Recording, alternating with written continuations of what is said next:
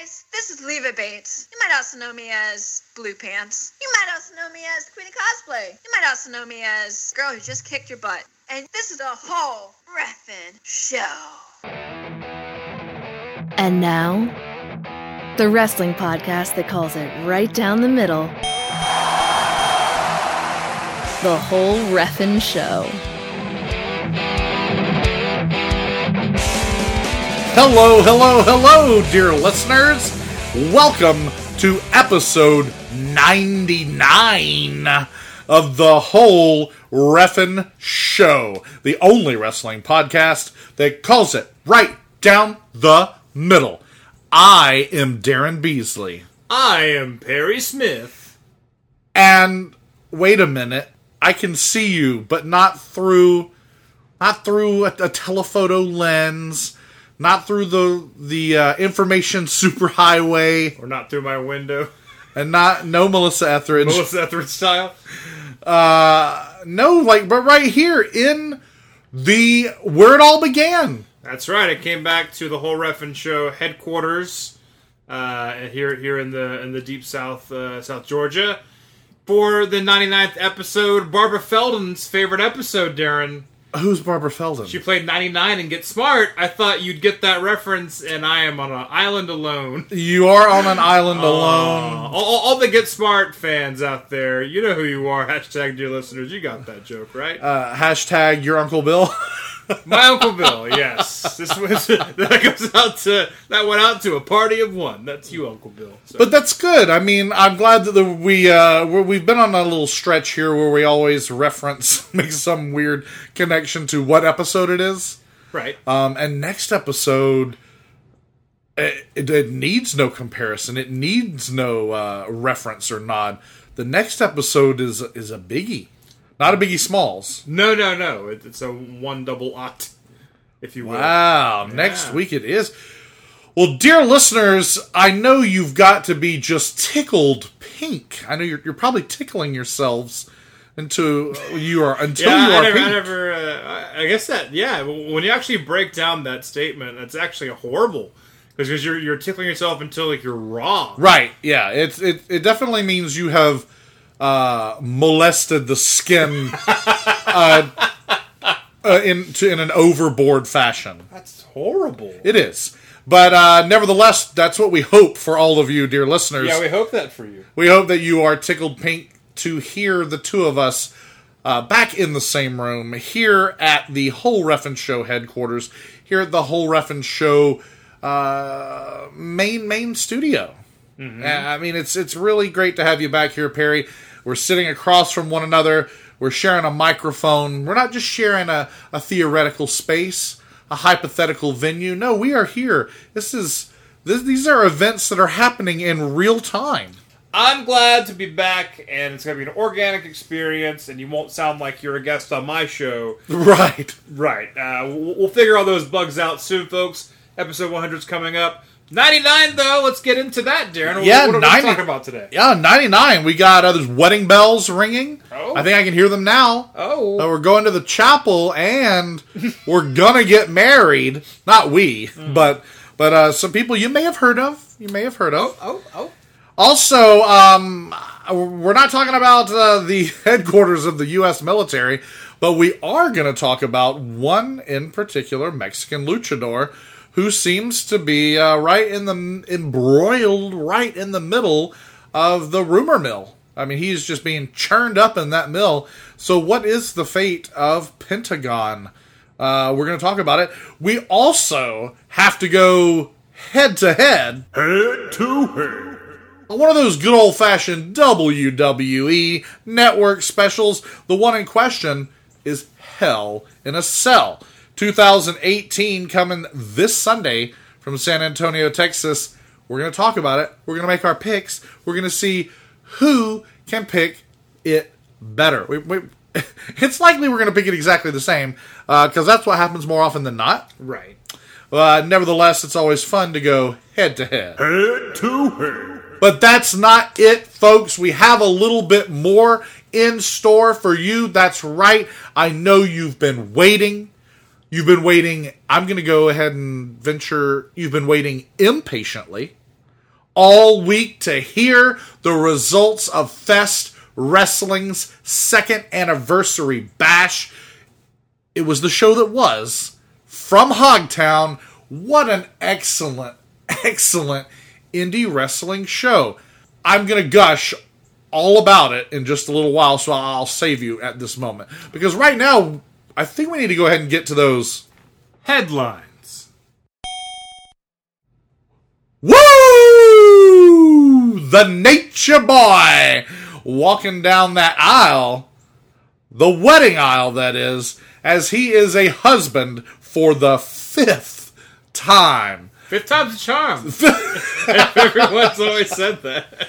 Yes, yes, yes. Um, the fifth time is the charm, perhaps, for the Nature Boy Ric Flair. He got married just this week to Fifi. Can you believe it? Well, Fifi. After all these years, it was Fifi that was that was just standing there waiting on the Nature Boy after all this time. Of course, we're talking about the Nature Boy's new bride, Wendy Barlow. She went by the name Fifi in World Championship Wrestling tw- what, 27 years ago, 28 years ago, uh, when she played the maid uh, in WCW for Ric Flair. And uh, who knew? Who knew that almost three decades later they would be betrothed? I think Fifi knew if she stuck it out long enough, uh, she, she'd wear old Rick down. And um, I mean, it, uh, they've known each other for so long. Odds are they kind of were, you know, unofficial, you know, throughout all this. But uh, they were together for a while because we, you and I saw them together at uh, what Wrestle uh, WrestleCon. Yeah, we saw them at WrestleCon, Yeah. I guess, two years ago now. Yeah, yeah. So I mean, they've been together for a while. Also, like I mean, she was the one giving people updates when Flair was in the hospital. So, she I mean, she loves the Nature Boy. That is for she sure. Wasn't just hanging out with him. So yeah, they're together. Yeah, and uh, not only does she love him, it's it's evident that he loves her because he was actually willing to relocate to Atlanta, Georgia for her after at at least 3 decades if not more in Charlotte, North Carolina. So that's a big deal. Um, I guess he would do anything for love, but he wouldn't do that. Right. And uh, that's That- another Meat Loaf reference. Or he knew about the hurricane coming and said, "Well, I better move." Yes, about th- about two, three, four years ago, he knew about Hurricane Florence, and he saw and he thought, I better get out now while the getting is good. Yeah. No, he's he's a smart man. The I don't know what's the best part. Okay, well, actually, what? Let me ask. What is the best photo? what is the best photograph to come out of uh, this wedding so far? Is it the one where they are literally sticking their tongues down each other's throats? um, Let and the player play. I have to say that uh, dear listener Mike Farinelli was the first one to post that picture and uh, gave me quite a chuckle. I actually I was tickled pink. If you if you want to know the truth of it, He's applying ointment right now, folks, on his on his pink it it's calamine lotion. Do you know? Have you ever used calamine lotion? Maybe It once. it stinks, Yeah, and not like not in a, the critic, not in a Jay Sherman kind of way, but it literally smells awful. It's like putting, you know what it is? It I, when I had to put calamine lotion on my chicken pox when I was about seven, eight years old. you did it yourself. Your parents. Well, you? okay, my parents helped me. Oh, I I literally, think you're, like your dad. Well, I'm gonna go. Put this on, boy. Just left you in the dark. Well, you know, that wouldn't be the first time he'd done something like that. Oh no! But I will say, no. like, I had like because I of course scratched the hell out of my chicken pox, so I had open sores, like bloody chicken pox. Then I'm covered in this like, like, We're gonna lose. like mauve colored like goop Yeah, that is calamine lotion, and like. I always thought that I looked like one of Freddy Krueger's victims. Right. Like it looks like you know, you bloody sores plus calamine lotion. It kind of looks like rubber latex. Like Right, right. I'm in a Hollywood creature shop or something. At least that's what I thought when I was eight. Right. Well, whatever helped you deal with that horrible illness, Daryn. Oh, it was a horrible illness. I had chickenpox inside my mouth. Okay, you need to stop being very uh, descriptive. I had the this. worst chickenpox ever. I, I, I will say, well, first of all, that's horrible. Uh, secondly, when I hear uh, Calamine, I always think of uh, the band Calamine, which did the which did the song for Sealab 2021 from Adult Swim. So that that's that's all. Oh, that's enough. I mean, I, I'm. I I unfortunately have the awful connection to the word calamine, but uh, doing the Sealab 2021 theme song is uh, is pretty excellent. Oh, yes. It's a pretty excellent connection. What a great little what like 28 second long song. Effective. I mean, uh, that yeah. it was really great. But no, the the picture that Mike Franelli put up, and then I've seen it elsewhere now on uh, the whole Ref'n Show Instagram. Oh, hey. That- that- that's a pretty cool place to be, folks. Uh, It really is. There's pretty pictures. If you haven't visited. and Ric Flair and Fifi, like, oh my god, the tongues. It's like they're like a couple of Gene Simmonses. They're the longest tongues I've ever seen, and they're elderly people. Well, doesn't I mean Flair has a long tongue because he constantly bites it whenever he's like very very passionately promoing. That's why his, his mouth is constantly bloody. Yeah, well, I've never seen it do that. I mean, I've heard him threaten to kiss her on those moist, wet lips, but I've never seen it, and it was unsightly.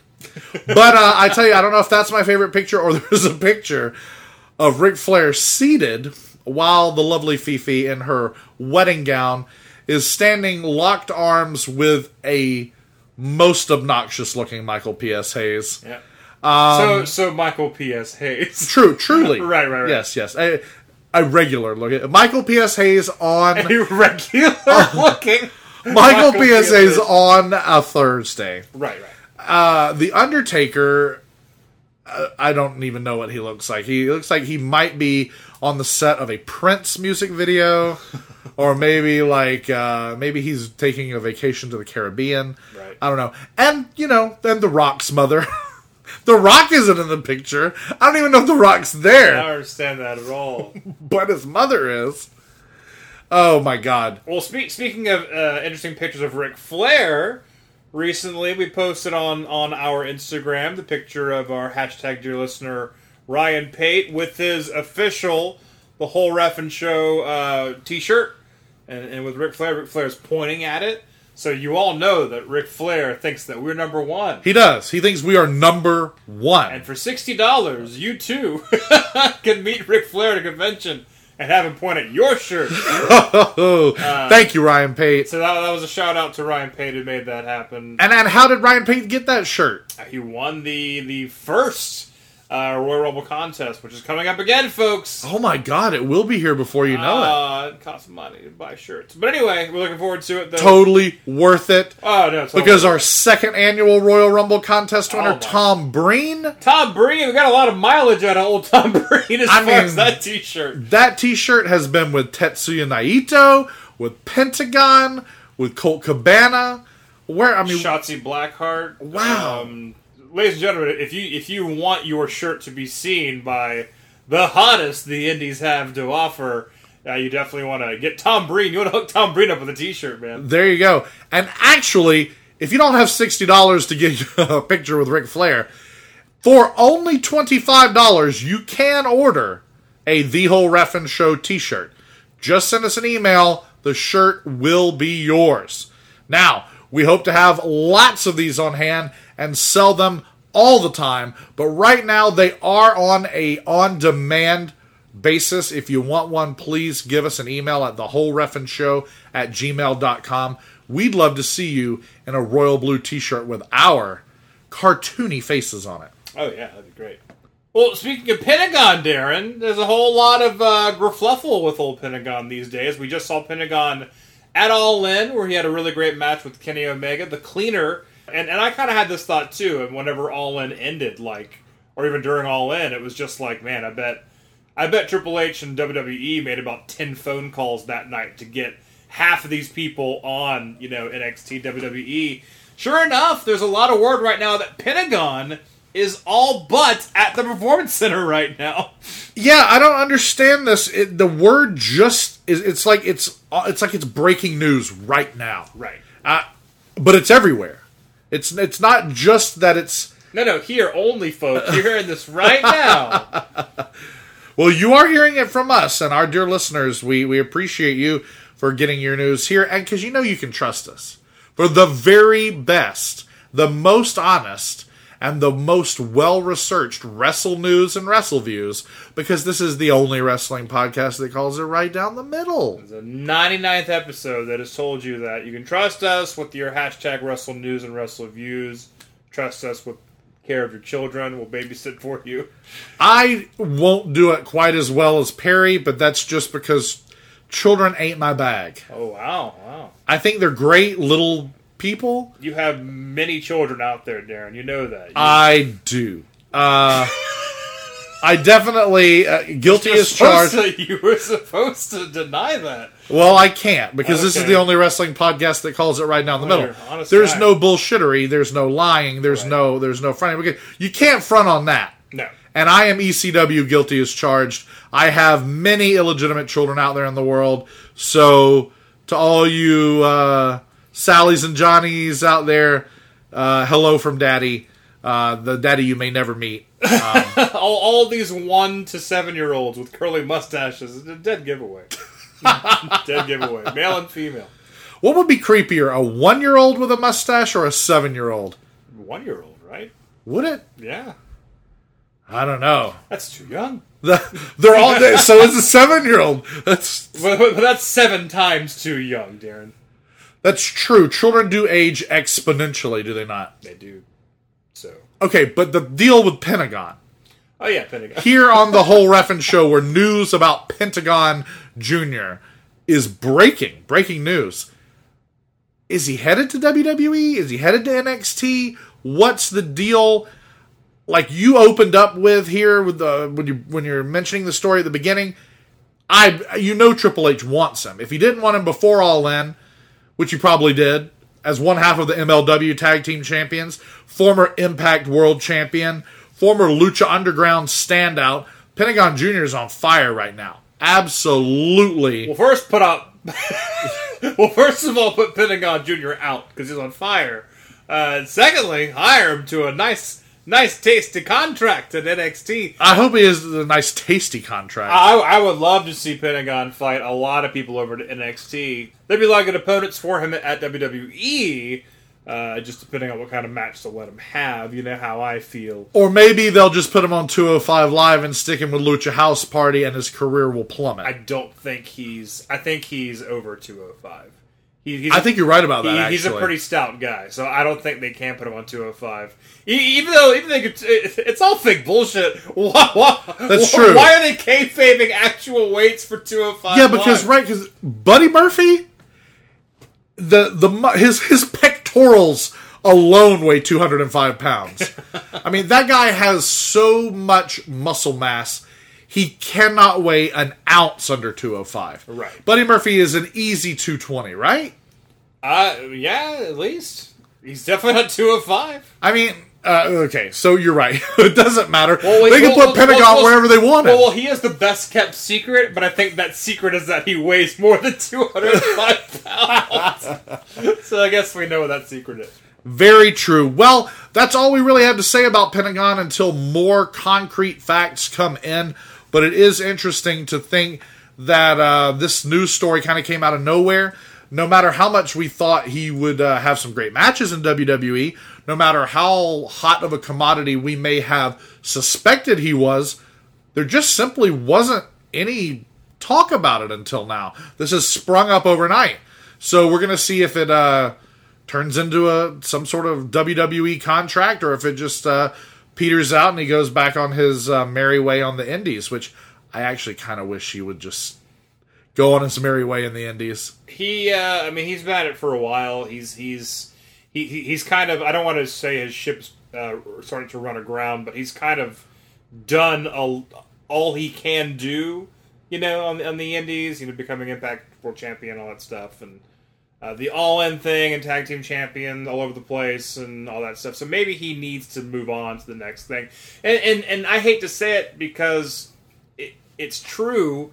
WWE is the top of the mountain. I think everyone everyone needs to go there for whatever amount of time, but they need to just get there. I agree. I agree. And not necessarily, I mean, you know, sh- someone like Shinsuke Nakamura, he, he can say he was there and he's had a modicum of success, but I, I, I want him to go back to New Japan now. Oh man, and could right not. now, please. Uh, but I, I do think it, I think it's important for everyone to at least get to WWE and just say, "Yeah, I did that.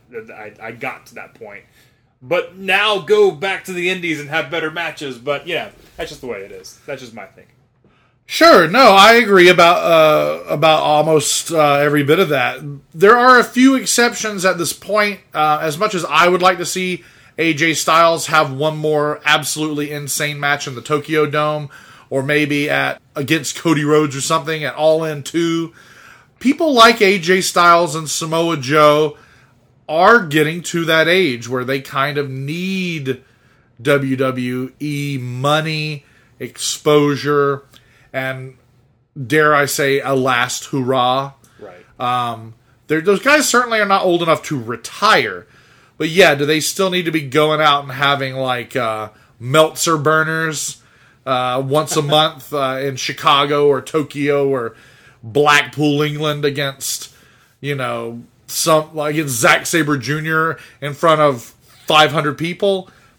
No, those days have probably passed. They probably have even for like your Zanes and your Owenses, believe it or not. Um, but it's hard for me to swallow. It's hard for me to accept that because we came up in an era where they wrestled until they fell out. Right, but these these are also some like very exceptional cases though. Like these these are all these are all guys that can still wrestle a WWE match well, um, and also be entertaining on a microphone as well. So, um, and for some people though, it's just it's just a bit different. But yeah, you, you won't see AJ like on the Indies ever again. That's just the way it is. So And re and really for the sake of him, his health, his career, his family, and his bank account, he should no, no as no, much as we might want it, he shouldn't. Right. So we'll find out more about Pentagon when we learn more. Of course, we'll keep you informed. But if we were right, and this does happen, you heard it here, folks. What a scoop, Daryn! That's right, you heard it here first on the only wrestling podcast that calls it right down the middle. The whole Ref'n show. And that's going to take us to one of our very favorite segments, one of your very favorite segments. It's when Perry and I possibly, potentially get a little testy. We stop being turkey type buddies for life, and we potentially Well, become a little disagreeable. And that's, of course, because we've got to go head to head. Head to head. In making our picks, the winners and the losers for WWE's Hell in a Cell 2018. Raw and SmackDown are going to bring you Hell in a Cell 2018 this Sunday, September 16th, 2018 from the AT&T Center in San Antonio, Texas. And it's going to be quite a show and I like some of these matchups a lot. And I think we say that a lot. We like WWE matchups on paper. We love our head-to-head head-to-head segments we don't necessarily like how they turn out. That's that's too bad. I uh, I wish it weren't that way. I wish WWE put out a product that was more enjoyable. But these days, it is lacking. It's just lacking. A little stale, a little stale. I will say that for sure. Well, like you said, it kind of reminds me of um, like picking up an old VHS tape. You look at the back to see like what's on the card for uh, whatever pay per view videotape you have. Um, but it's like, oh man, these matches look amazing, and you actually watch it, it's like, ah, they were not great. Um, so I mean, that, that, that's there's a lot of that uh, nowadays. WWE. And then sadly, again, we've seen all these matches a billion times, and that's kind of getting old. So That's definitely a part of it. And there's also the fact that some of the stars who could be tearing down the house, I don't know if they're being told to wrestle a safe style. I don't know if they've chosen to uh, to, to take it easy because they know they can get away with it because of the company they're in and the time period, the atmosphere that they're in. Uh, that would be very disappointing to learn that that were the case. Um, because, you know, we love to blame Vince McMahon for everything that goes wrong in WWE. I'd hate to find out that actually some of the wrestlers themselves were at fault. Uh, but sometimes it seems like that might be kind of the case. Why the wrestlers have to think, why would I try and and you know steal the show? Why would I try and rip shit up or stand out or really put my my neck on the line, literally and figuratively? If I were AJ Styles, I would not come off the top rope anymore. I mean, he, he's been champion for 300 days, and they have not put him in the main event of any like pay per view slash network exclusives. He, he's he's he's like a secondary champion to the Universal Championship, and it's kind of like, well, then fine, I'm just gonna do sleeper holds. You know, well, I mean, I guess that's a sign of his his the the ultimate professionalism that he displays, right? Ooh. Well, let's go ahead and get into this. Yeah, yeah, card. yeah, and, and that's why I treated like shit because he doesn't complain, so they will just steamroll right over him. Well, yeah, and then you complain and you get shit canned. If AJ's cousin was The Rock, I think he could probably pull some strings. Well, even even the Rock's cousin, where where she been? Yeah. She she's sort of MIA, and I don't mean the rapper. No, no, she's NIA. she's Naya. Oh, oh, Daryn, how did you not get that joke immediately? boy, I don't know. I'm dyslexic, maybe. I spelled a three-letter word, I can't. you didn't know what I was talking about. I about. didn't. I didn't have any idea what you were talking about. Uh, Let's go ahead and get into this card, which does really actually sound pretty good on paper. I've Um, been fooled before. But as soon as I say Fool me fir- once, shame on me. Fool me twice. Fuck you. Well, uh, I don't think I'm going to fool you. I think as soon as I tell you the first match, you're going to say, I thought you said this match was good on paper. Uh oh. It's a SmackDown Live Tag Team Championship match. Oh god. The champions, The New Day, are taking on Rusev and Aiden English. Now, Rusev and Aiden English actually came out on the top of a series of matches to determine the number one contenders. Rusev and Aiden English outlasted the bar. They outlasted Gallows and Anderson. Uh, excuse me, a baking powder? What planet is this? Uh, I, I guess they feel they. I mean, they need to. Since Rusev Day T-shirts are selling so well, they they need to elevate Rusev, I guess, and put him in some sort of position where it looks like he's doing well. I don't know. I, I don't think they'll win this match. No. I, I do think if the idea was for them to be champions, they would have just beaten. I guess they would have just beaten the Bludgeon Brothers originally, right? Does it make sense? to Who? Rusev and uh, and uh, Aiden English. Oh, well, sure. yeah. I don't understand Rusev and Aiden English, like, being formalized as a tag team.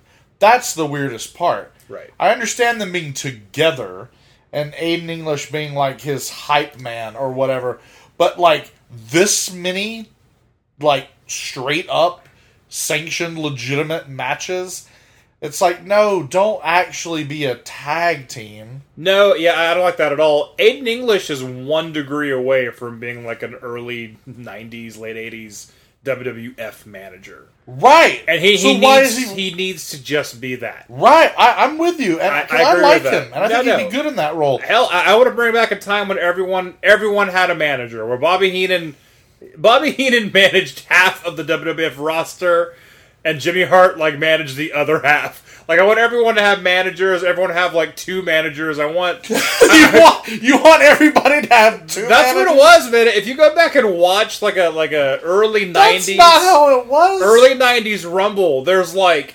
valets and managers and bodyguards. Like the outside is crowded with people like sensational Sherri's out there, Virgil's out there, Jimmy Hart's out there, Bobby Heenan's out there. It's just like, oh my, Miss Liz is out there. It's like Jesus Christ, everyone had someone extra. And uh, that's the cool thing about Rusev is he has Lana or had Lana, not really anymore. I mean, they, they talk backstage. That's kind of it, but like it's not what it was. It wasn't the the dynamic has changed between them for whatever reason. So Aiden English kind of became, you know, Rusev's second. But um, no, I don't Aiden, like Aiden English is no Lana. right exactly. he's not he's not ravishing, but uh, but no, I, I don't like them together because I don't like Aiden English as a wrestler. I like him more as a mouthpiece for Rusev, and that's fine. That's working. Don't put Rusev into a tag team situation. Not for the championship. Glorify glorify your actual tag teams, please, for Right. once. Have the New Day. Do- All right. First of all, don't have the belts on the New Day. That's No. that's what I, my opinion. That that was a bad call. Put them on a better tag team. But if you insist on the New Day having them, then put them against legitimate tag team threats like the Bar, because they have doubled, tripled, quadrupled down on those two guys, those fellas, if you will, being a tag team. There ain't no going back uh, on the bar. Not not for a long time, I'm afraid. Or God forbid you give them to Gallows and Anderson, who once upon a time, a couple of years ago, were the hottest tag team in professional wrestling, and they have been diminished to almost nothingness, Right. and that's a shame. Oh yeah, absolutely. And that- that that's classic WWE. But also, we talked about Sanity should have became champions just to kind of give them a little boost in the beginning. There's plenty of people to put them on, and it's on the New Day. And it doesn't mean anything because they've already had so much tag team glory. Um, that's just the way it is. But I don't think the New Day is going to drop the belts to Rusev and, and uh, Aiden English. I don't either. I would that if that happens, color me very, very surprised. So we're both picking the New Day, huh? Correct. Well, next up, the SmackDown Live Women's Championship. Now, of course, as we've said many times, we don't know that this is the confirmed order of the matches. Uh, and actually, none of these have been advertised as pre-show matches. So either there are pre-show They're matches, all pre-show matches. there uh, there are either pre-show matches yet to be announced, or some of these one or maybe even two of these matches that we're going to talk about will end up on the pre-show. We're simply going by what we know has been booked, and that's all we know. So that SmackDown Live Women's Championship is on the line. The champion is Charlotte Flair. The challenger is her good friend and fellow tea drinker, Becky Lynch. Oh, the Lass Kicker. The Lass Kicker who I saw at uh, LAX on my way out to Georgia uh, was very, very interesting. Uh, no, I did not talk to her, folks. I didn't stop her and say, Have you heard about my podcast, Miss Becky Lynch? You didn't do that? I didn't do that. Well, I'm very disappointed. They, I would uh, have done it. they- I'd have done it for the whole Ref'n show. She's got that MMA boyfriend guy with a knot top. but he's so tiny, you could squash him like a bug. He, if he had a gun, If he had a, he doesn't have a gun. He's in an airport. uh, if he had Bart Gunn with him, That's true. Actually, that's more true. If go. he had Bart Gunn, anybody's ass would be kicked except Butterbean. except Butterbean. Butterbean literally butterbeaned him into submission. Yeah. So what you're saying is, as long as you had Butterbean on your side, you'd have been fine. Right. Even in a fight against Becky Lynch and her not top MMA boyfriend It's and Bart Gunn. Bart Gunn and a handicap tag match. Me and Butterbean. Yeah, I, I would just put Butterbean in there. So the three of all three of them could not beat Butterbean by himself. Now, we'd probably have to forfeit because they would tag in Becky Lynch. That means we'd have to tag in our female partner, which didn't exist. Oh, it's not a WWE match. Oh, no, okay. This is unsanctioned. This is everywhere but WWE. oh, wow. So we can. uh, Somebody would sanction it. So I would sanction it. I it. guess it's true because it's a non WWE wrestler. Becky Lynch, who is a WWE wrestler, the MMA guy who is not a WWE affiliate at all, me, And, and whatever Butterbean is, He, a he, reti- he, he, he, he is a butterbean. What was that? Okay, we probably need to do like a segment on on not necessarily on Butterbean. A brawl for all? No, okay. Wow. Okay. Ding. Oh, They're God. stacking up here. Yes, we have to do a full scale brawl for all segment. Episode 200 will be a full 200? scale brawl for all. Come on. By then they'll forget, and we can move on to Oh, something I want else. to do that. That'll be fun. Okay, well, Brawl for maybe. all? But also, whatever the federation or organization was that Butterbean fought for, because Well, that was, Tough not. Man, right? Was- Yeah, was but that a thing? What? Yeah, I mean, I know the word tough I'm just, man. I'm just saying words. That was boxing. It was uh, the Well, punchies, It was boxing. the the punch punchers. It was the punch punchers. Okay. It was okay. It seriously, it was boxing.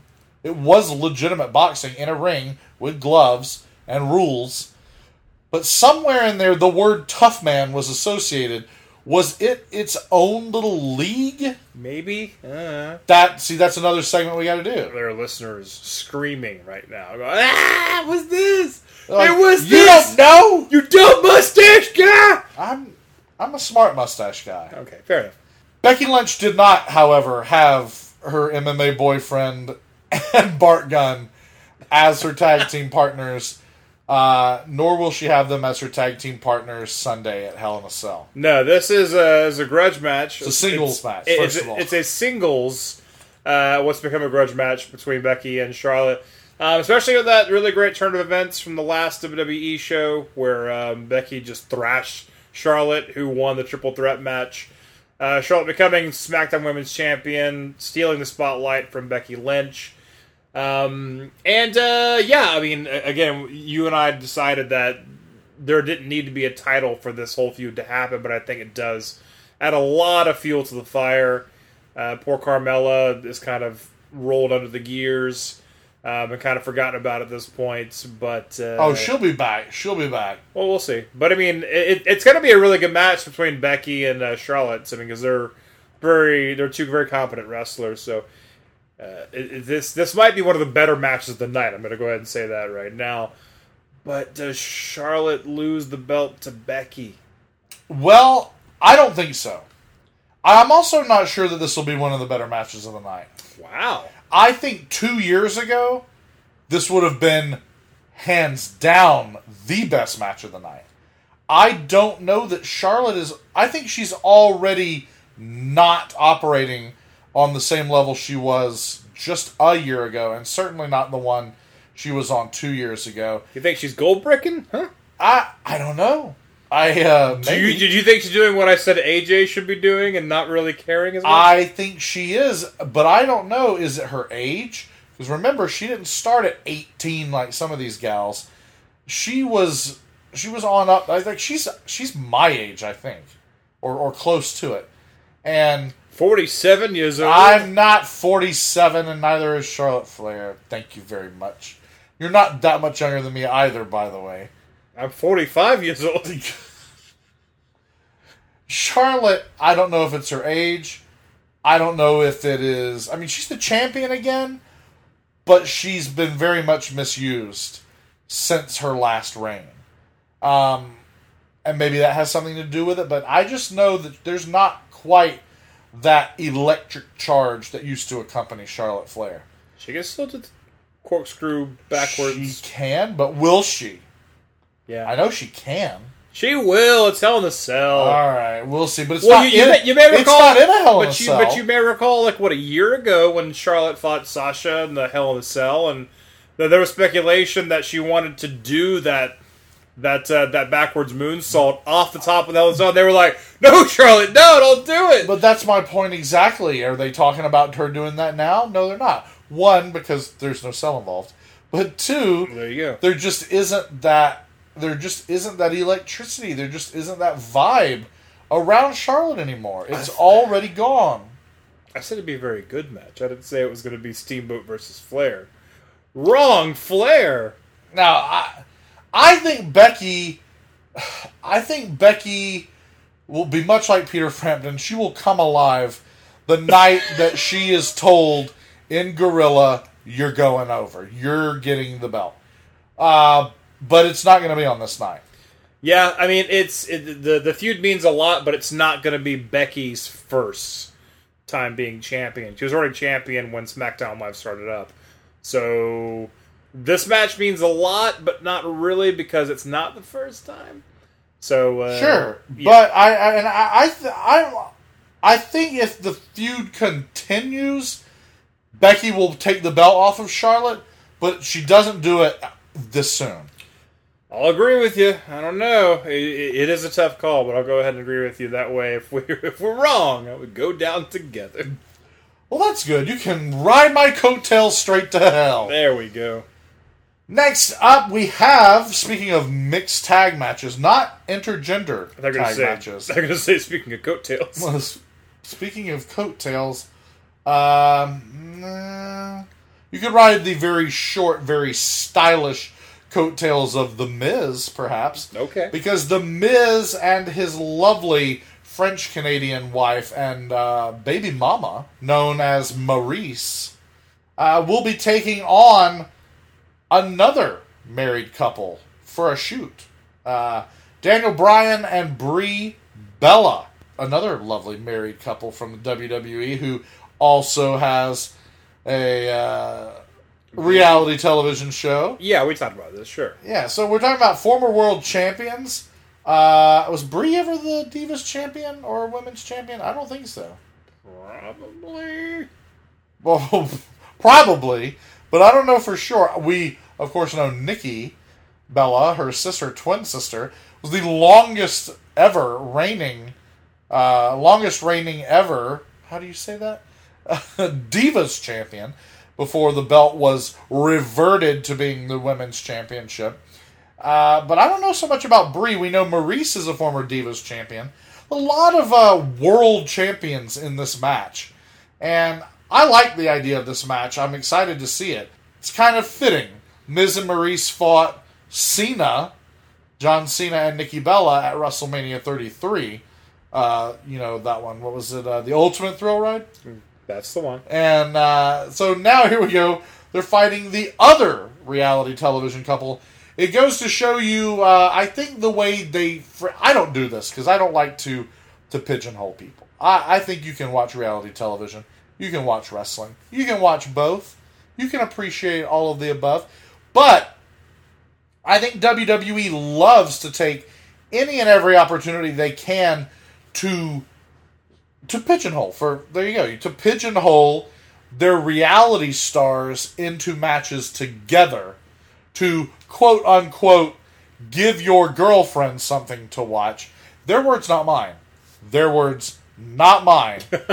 Because i think there are plenty of absolutely ferociously loyal interested female wrestling fans who could give a damn We know several. about the E Network or about USA's new Miz and Mrs., which is still the best title in television, Miz and Mrs. But anyway, anyway, I, I'm a fan. I, I'm a fan of those WWE reality shows. I can't help myself. I'm just, you know, what what did Don Callis call us? Uh, a couple of marks. Sure. Yeah. Yeah. Yeah, that's right. Uh, Don Callis and Paul Lazenby called us a couple of marks. So be it. It's a very well thought out statement. hey, I'll take it. I'm a mark. I love your product. Those guys have got us pegged, man. They listen to two and a half minutes of our show. They know our lives. Two and a half minutes. Is that the sequel to Two and a Half Men? Yes. So we get to see this mixed tag match. They're trying to keep mixed tag team wrestling alive, and it's. I, I'm not a fan of it. I, I, don't like the formula of it because again, once you tag your partner in, that gender of the opposite team has to come in, and that kind of changes the dynamic of a tag team match, and not in the best way possible. Especially when you watch we watch all this indie wrestling and fest wrestling, and women and dudes are mixing it up because it's all you know make believe and you know, fine, you know. Wait, what do you mean make believe? I, you, you haven't shelved your famous phrase for the rest of the show, have you? It's all fake bullshit. There you go. Okay. I'm, I'm trying to be less severe. That that that term that that again we've had to explain it several times where it, it, it makes it sound like we hate wrestling and it's it's not that at all. Nobody does 99 episodes Yeah, really. of a wrestling podcast that does not love wrestling. I should probably dedicate my time to something that I do enjoy if that's the case. Maybe you could dedicate it to uh, some fake bullshit. Fake bullshit. No, there's a oh man. I mean, just just watching wrestling and and there are moves that happen that just don't make any sense. Like uh, you know, I, I always hate when people bounce off the same rope for momentum. Like you Irish whip someone into the rope and then you run against that same rope to come toward them. It just doesn't make any sense to me why you would do that in a wrestling match. It just looks so weird too. That is something that is relatively new. Like last 10 to 15 years. We didn't grow up watching that, did we? Mm, it every now and again. Rarely, though. There was a very, very standard Well, when it, when it comes to bouncing off execution. When it comes to bouncing off the rope, the crisscross is the dumbest fucking thing in all of wrestling. When It is, but it is, but that's where we grew up. is the dumbest shit because at no point do you ever actually run into each other. Someone has to stop while the other person goes through the motions, and then something happens after that. But it doesn't make any sense. Well, exactly. I know that uh, it's one of my favorite post peak of his career, um, like semi retirement Raven isms. Right. Is Raven talking about if you believe the Irish whip, you can believe anything. Right. It, If you believe the Irish whip, you can believe Joey Ryan flips people with his penis. I, that's absolutely correct. If yes. you believe the Irish whip, you can believe that the Undertaker shoots lightning bolts out of his hands. that Because is true, yes. the physics of an Irish whip are not possible. They are unreal. if if I were a wrestler, I would not, probably not Irish whip people into the rope. I would do it in the turnbuckle. That makes sense. If if you if you throw someone in the turnbuckle, But especially if you're a big guy, that does make sense. Because obviously the the the, but not just by pulling their arm. The, the, the bullshittery of, of the Irish whip is that they would come back to you. Why would they? why would they just not stop where they are? right. That's the funniest part to me. But no, Yeah, you would have right. You would have to have superhuman strength to throw them. Hard. Yeah, try try doing an Irish. Okay, trying to execute an actual Irish whip in real life right. is essentially a judo throw. Well, all you have to do is watch a single judo match. I know they're not called fights. What is it called in judo? I'll say match. It's fine. Something weird though, like that, like game, like like you play judo, like you play a game of judo. It's so, all you judo masters out there that are listening right now. You know exactly They're what I'm talking about. "Stupid mustache guy!" If I hey, if I'm I'm not a stupid mustache guy, I'm a smart mustache guy. They all scream it. If I'm saying it right that you play judo, you play a game of judo. If I'm right when I say that, you're all probably writing me letters of like recommendation to like Space Force and and uh, the president of Mars. Uh, however, if I'm saying it wrong, you're probably all sending you're like pooping in Ziploc bags No, no, they're they're to, they're. to, if, if, to send me to send me to send me. if, if you're wrong, then they definitely want you to be on Space Force. Get rid of you, I guess. I don't know. Oh, hashtag Trump's America. Perry, you can do better. Find someone else. You send that guy out on Space Force. We're all from Brooklyn. I'm gonna say I'm your favorite listener from Brooklyn. and we do appreciate all of our hashtag dear listeners from Brooklyn. Anyway, There's a lot of you out there uh, uh, in Brooklyn right, right, that listen to the show, our, that are dear listeners, right, right, who want me on Space Force. right. But I'm, I'm serious. Uh, Irish Whip, at best, i i- hashtag if wrestling were real, is a judo throw, Right. which results in, su- in, in the recipient falling down. You just fall straight down. or in your struggle to get away from it, you kind of fall backward, but you never. I mean, it's literally like King Kong. It would take King Kong throwing Fay Wray. King Kong Bundy. Not King Kong Bundy. Okay. The actual giant ape. The like 12 story tall ape throwing a petite woman would be the only achievable Irish whip on record. well, blame the Irish because they invented the goddamn move. You know what I prefer? Instead of an Irish whip, I like an orange whip. Oh, Orange whip? orange, Orange whip? orange, Orange whip, whip? Three orange orange whips. whips. reference to Blues Brothers.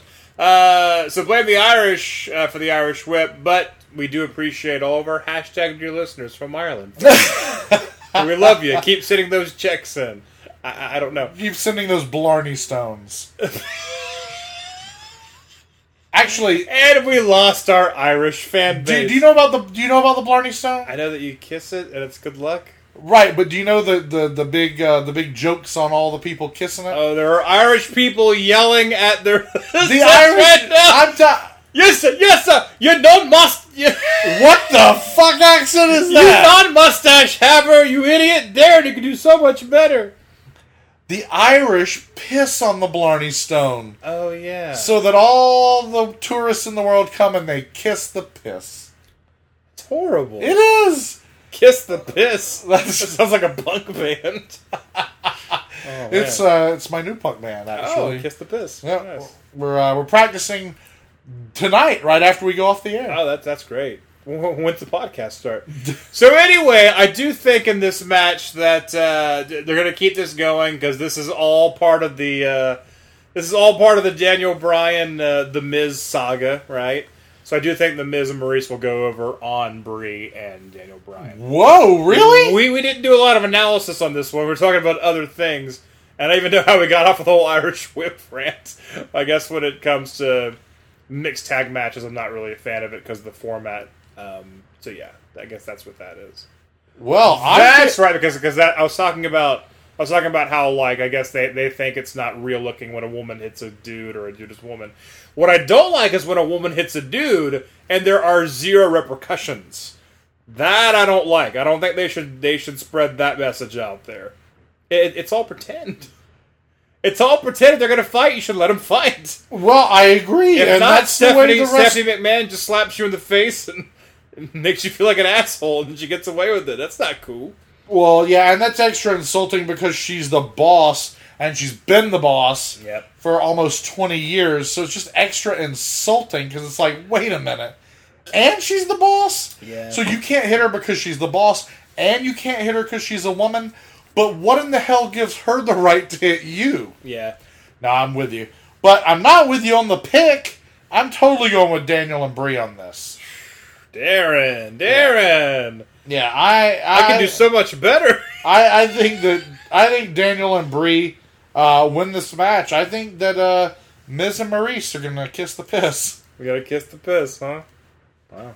Well, that are- our you guys first playing- disagreement. Is kiss the piss playing uh, Fest? I would say yes for the sake of the joke, except I don't. I don't want to get in trouble. Okay. I don't want Tony Weinbender calling me up and going, "Who the hell is Kiss the Piss?" And no, you can't play. well, you are playing the Fest though, because the whole Ref'n show And so are you. will be at Fest, folks. That's right, doing our live show. We'll have a panel of Fest wrestlers. TBD. TBD. Oh, no, no. We know. We T- know who they are. TBA rather. TBA. right, they are determined. Yeah, yeah. yeah. They're just not announced. to, to be announced. We know who they are. We know who they. We know exactly who they are. Yeah. I, I'm telling you. I got a list right here, and I'm pointing to. I hope you can't see it. I'm reading it. I'm reading it. You like this? Two, Look at that. three. Thirty-one people. Oh my God! It's a regular Baskin Robbins. It's, It's going to be 31 flavors, 31 flavors. of indie wrestler. It's not really thirty-one people, folks. No, that would be too many. There wouldn't be enough time. That that would really not be enough time. Oh God, no! It's an hour. That- An hour. What we are doing an hour though. As we get closer, we're going to tell you more and more about it. We're not going to let you forget. And uh, thank you for bearing with all of the hilarity of this episode. I tell you, I'm just, I'm tickled pink. I, I, I really am tickled pink, and uh, we're This getting, whole this whole studio stinks of calamine, folks. we uh, we are having a lot of fun here uh, on Kiss the Piss. I mean, the whole Ref'n show. We should change the name of the podcast. uh, dear listeners, we are having a blast. Uh, I hope that you're having a blast, and it's just, and, and that you're feeling just like you're sitting here with me and Perry, Yeah. Because that's what we hope you're doing. Whether you're on everyone, a, pu- pu- pull up a chair. Pull pull up a memory or two. pull up a chair. There's actually a lot of extra chairs in here. There are way too many chairs in this room, Daryn. I'm gonna ask you about that. Well, you know, I thought that uh, this this this small uh, little recording space Might need chairs for five, six people. Who knows? Okay. Uh, yeah, but we, we hope that wherever you are, whether you're on uh, on a train in Brooklyn, whether you're uh, pissing on the Blarney Stone, whether you're making plans to attend the Fest 17 in October in Gainesville, Florida, wherever you are in the world, maybe you're in Zimbabwe, maybe you're in Swaziland, um, be. Or be. other places in Africa. Uh, we- we're really, really glad that wherever you are, you're putting us in your ear holes because that means a lot. Because that's where we always, that's what we always dreamed ever since we were little boys was to get in your ear holes. Right It's meant to be sincere and complimentary. now, imagine this: Hell in a Cell. There's a Hell in a Cell match. Hey. Jeff Hardy takes on Randy Orton. Can I can I do my impression of you real quick? Sure. Randy Orton versus Jeff Hardy in a who gives a shit match. That's what you say. I thought I thought you were gonna call him Blandy Orton like I commonly do. Oh, That too, Blandy Orton. Without beating a dead horse, why is gives Jeff? a shit match? That's so mean. Do you know who will give a shit? Me. Right. And do you know why? Why? Or not? Not why? How? How? If Jeff Oh, Hardy where? uses when Mm-hmm. who Jeff Hardy is who how is if he does some crazy stuff off the cell. I don't. I don't. I don't. I do. I do. I don't anymore because. I do. You know why? Because Jeff Hardy was supposed to be out three months ago Yeah. for an injury, and yet he's still there on SmackDown Live every week, and it doesn't make any sense. What happened to the injury? I don't know. He just kind of. It, it- it's kind of like when you have to pee really, really bad, but you hold it in so long that it just kind of goes away on its own. Apparently, he's like, "No, man, I'll be all right." Like he just kind of. No, man, I don't have to pee. I don't have to pee anymore. Because that's what it was. He was going to take time off because he had to pee, but he held it in so long it I'm just gonna paint these fake eyeballs on top of my eyelids. He needs to not do that. That's really not. It's weird. It's weird because he has his eyes closed, but they're wide open, so it just looks like he's just sitting there. I don't. I don't like it. I don't like it. Um, but anyway, th- th- this will be a match, and Jeff Hardy's probably going to fall off of something very high, and I'm to cringe because we've said it before. Like we're getting to the age now where it's just like, uh, cringe. Um, this is for no titles. He's not the U.S. champion anymore, so it's just of all the matches to be a Hell in the Cell match. Why is this match? I don't. I don't match? know. That's what I don't like about it. What a waste of Hell in the Cell. Daniel and Brie versus Miz and Maryse. That should be Hell in the Cell. It should be intergender, and it should be first blood, Yeah, right? sure. Or maybe or Charlotte and Becky. But why this one? I don't know. I guess because Randy Orton's in it.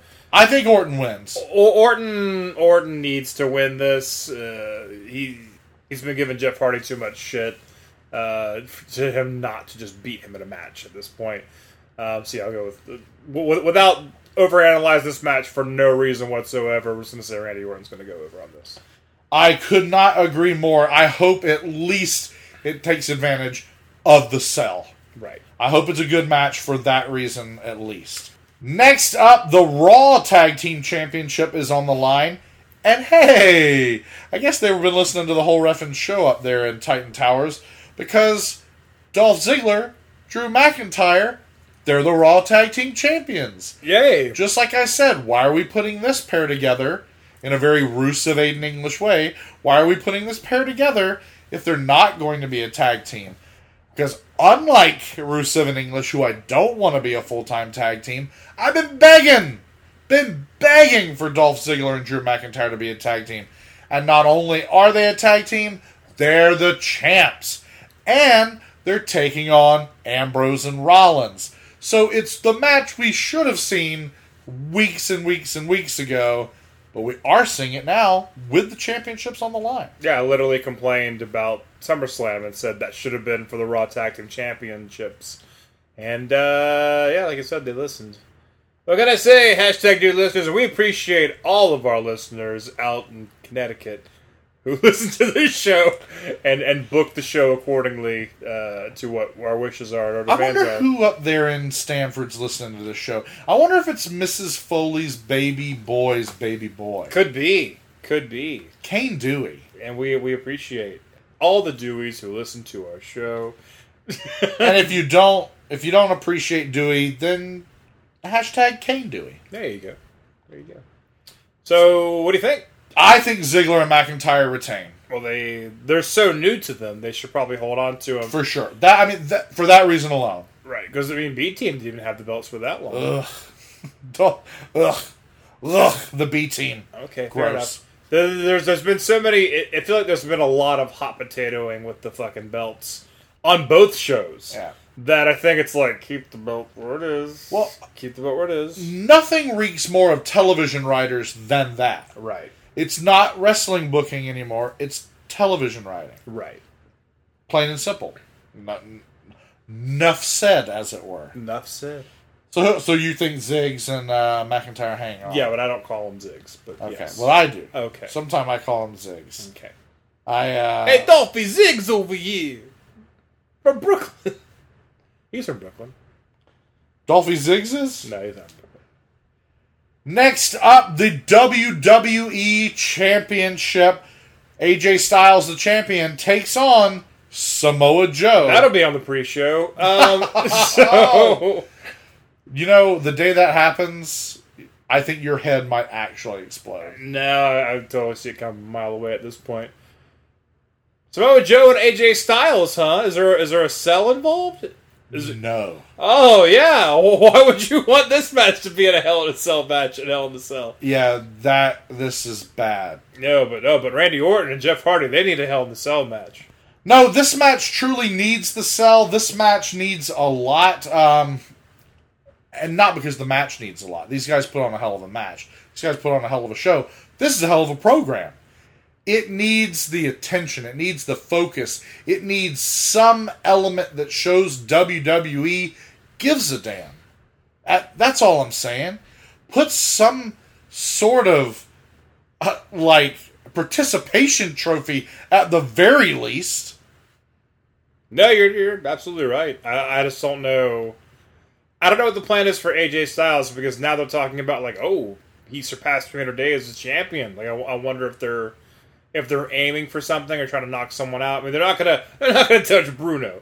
Let's go ahead and get that out of the way right now. um, but um, so yeah, I don't know. I don't, know if it's if it's they're doing it so it means more if you lose at this point, or if they're trying to aim to knock someone off the top five list or something like that. I don't know. Like people are saying, like they're trying to make him beat CM Punk's record. Ah. Um, I've, I've heard that. I, I don't I don't know. It's it depends on they know what they're doing and, and we don't know what they know that they're doing. Um, but if you wanted to put the belt on Samoa Joe, I'm fine with that. I mean, I think Samoa Joe would be a credible champion. Um, and I don't see a lot of belts changing hands on this night, so maybe this is the one case where it does. Ooh. One case where it does change hands. I'm gonna go with Samoa Joe. You know what? You talked me into it. I hate when I do that because when I'm wrong, we go down together. I don't know. I I can't. You made a very convincing case there, and I and I also wanted enough, which is of course no good reason. You should never bet with your heart. Um, but uh, I'm gonna. I'm gonna. Okay. Uh, Samoa Joe walking out of Hell in a Cell with, as the WWE champion. I, I will say, if that happens, that'll be the highlight of the night. If the match itself is worth a damn and Joe wins, it'll be the best part of this night. Save for something truly extraordinary in one of the Cell matches. Right. Um, yeah. So not only is Joe my pick, it's my hope. So crossing my fingers right now. Fingers crossed. The Raw Women's Championship is also being decided right here in the penultimate match of the evening, or at least the penultimate match we're talking about. That's the champion, the Raw Women's Champion Ronda Rousey, UFC Hall of Famer, taking on Five Feet of Fury, Little Miss Alexa Bliss. I like this matchup. I like the two of them. It seems like a mismatch.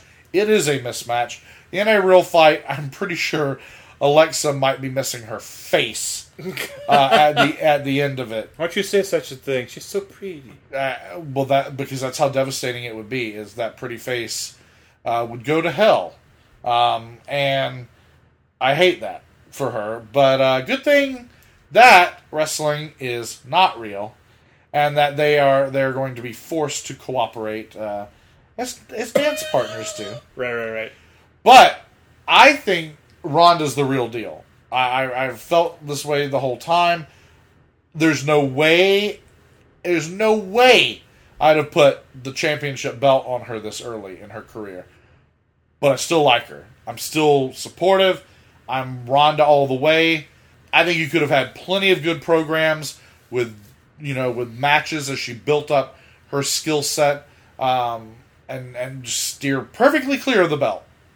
Have belt, you know, have the women's champion in a in a good program of her own, and have Ronda over here doing her thing.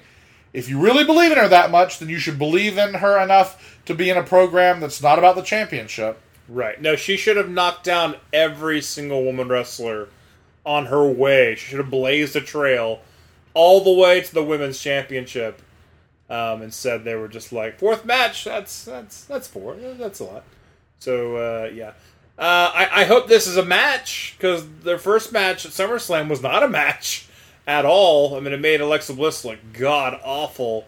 Um, I hope it's an actual wrestling match and not just a really odd exhibition. But there's no way Ronda's going to drop the belt to Alexa Bliss. Come on.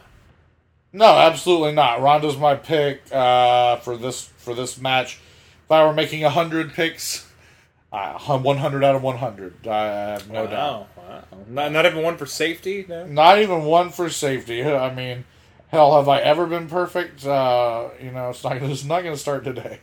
So uh, So negative. none for safety. None for safety. Okay. No safety net. No safety net. Well, we believe in ourselves here. We we say our prayers. We take our vitamins. We believe in ourselves here on the whole Ref'n show, and that means we've got one last match to pick. It is a Hell in a Cell match. The guest referee is Mick Foley, and it is for the Universal Championship. Roman Reigns, the WWE Universal Champion, whether you like it or not takes on Braun Strowman. And why? Because this is Braun Strowman's Money in the Bank cash in match. So this is pretty new. The, the, the Money in the Bank has always been used as that, like, seizing the opportunity. You know, when the, when the chips are down for the champion, right? This is a weird, like, cold match. Don't like it? You don't like it. Don't like it? For that reason? Well, yeah. Well, because Roman Reigns can just say, I'm number one contender and can be it. Well, why can't Braun Strowman go, I'm number one contender and just be the contender? Like, I, I would have loved this match was just made. And maybe, like, maybe Strowman loses. And, like, when Roman's celebrating, he cashes it in immediately. And it basically, like, the match continues on or something like that. Then he beats Roman. That would have been kind of cool. But as it is, it's just a match. And what do you do? do you- Okay, I will say that would be cooler, Right. but I don't hate this because it is different. Because this is sort of the first time we've seen, all right, I got this, I can punch my ticket whenever I want, and I, wa- I want it fair and square. I want a man up. This means more if there is a clear cut, like like old school again WCW. Here are the top ten wrestlers of WCW, whatever. If if if there were an obvious an order of contenders for the belt, and he was somewhere like five or six away, and he got shot from the line because of this, that would make more sense to me. But because basically anyone can get out there on Raw, get in the ring, and call someone out, including the champion, apparently, then that doesn't mean anything. It just means they You're not it. wrong about that. like a match, yeah. You're absolutely right about that, and that and that does cheapen it. That, that that's that's why I don't like it. I mean, this match is bound to happen one way or another. So I get it. And the, the really the, the the really the worst part is that he's gonna lose. yeah, There's, there's no way in hell Strowman is gonna win this match. that could be swerve. Could be swerve. You you're calling for a Braun Strowman victory here. I think at this point Vince likes Braun more than Roman. I mean, honestly, what? honestly, at this point, No. I don't know. No I way. don't know. I There, I said there could be a swerve. I didn't say there would be a swerve. I, I'm gonna, I'm gonna go. I'm gonna bet safe and say Roman retains. Okay, well, I'm definitely picking Roman to retain. And I also think that Vince McMahon's going with Roman 100 times out of 100. I don't think for one second Vince gives a damn about the monster among men. I really don't. Wow. Okay. I tell you who, who has an interesting take on uh, on Strowman and Roman. Who? Whoever did the poster for this show. Have you seen the poster? yes. Yes. It's kooky crazy. You've gone into you've gone into late night shows. Have you seen this? Have you heard about this? it's a Tenacious D album cover. I, I would agree with that. Yes. It, uh, it, for dear listeners, those of you who haven't seen it, Braun Strowman looks like a goat demon with a snake tongue, Right. and Roman Reigns looks like Lucifer. He, he looks like a classic depiction of like a red skinned pitchfork having bifurcated tongue, pointy tailed devil. And it's just the two of them on the cover looking like a couple of demons um, amidst fire and brimstone. Right. It looks like a it looks like a joke. It's good artwork. And we're too far away from Halloween for it to be a Halloween thing. It's just a hell thing. It's just a hell thing. It's just a that should be the tagline for Hell in a Cell. hell in a Cell. It's just a hell thing. it's just a hell thing. Okay. Well, we're both picking Roman Reigns, and so that means we only picked one match different on this card, and it is the battle for reality TV. the uh, Daniel and Brie, Miz and Maryse match we picked differently. Uh, every other match we picked the same. On episode 100, I will be accepting your apology, dude. Ooh. On the contrary, I'll accept yours. Or will I? it's just a hell thing. It's just a hell thing. It's just a hell thing. Well, we will find out for sure which one of us is right, which one of us is wrong, and, and hopefully we're not both terribly wrong with all of these picks. Yeah. Uh, well, let's go, Joe. Let's go, Joe. But we'll find out this Sunday at Hell in a Cell 2018. Uh, it's it's a hell thing, but it's not a Hogtown thing. Save that for Fest Wrestling, and that's what we're going to talk about next. Fest Wrestling's second anniversary bash.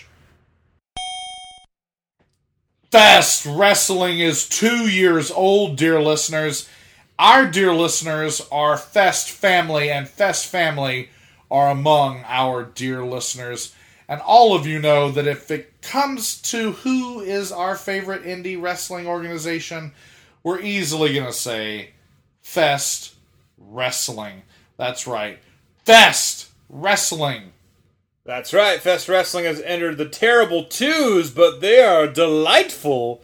Uh, if this card is an indication of what's uh, going to happen in the next year of Fest Wrestling, it's going to be a good year in Fest Wrestling. It's going to be a good year. It's going to be a bunch of tires uh, because this is as good of a Fest Wrestling show, as good of an independent wrestling show as I've ever seen. oh, wow. And as we said last week when we reviewed All In and we discussed um, the approaching Fest second anniversary bash, we talked about how indie wrestling really is just hot. And it doesn't matter whether it's on a grand scale like All In or if it's regional like Fest Wrestling.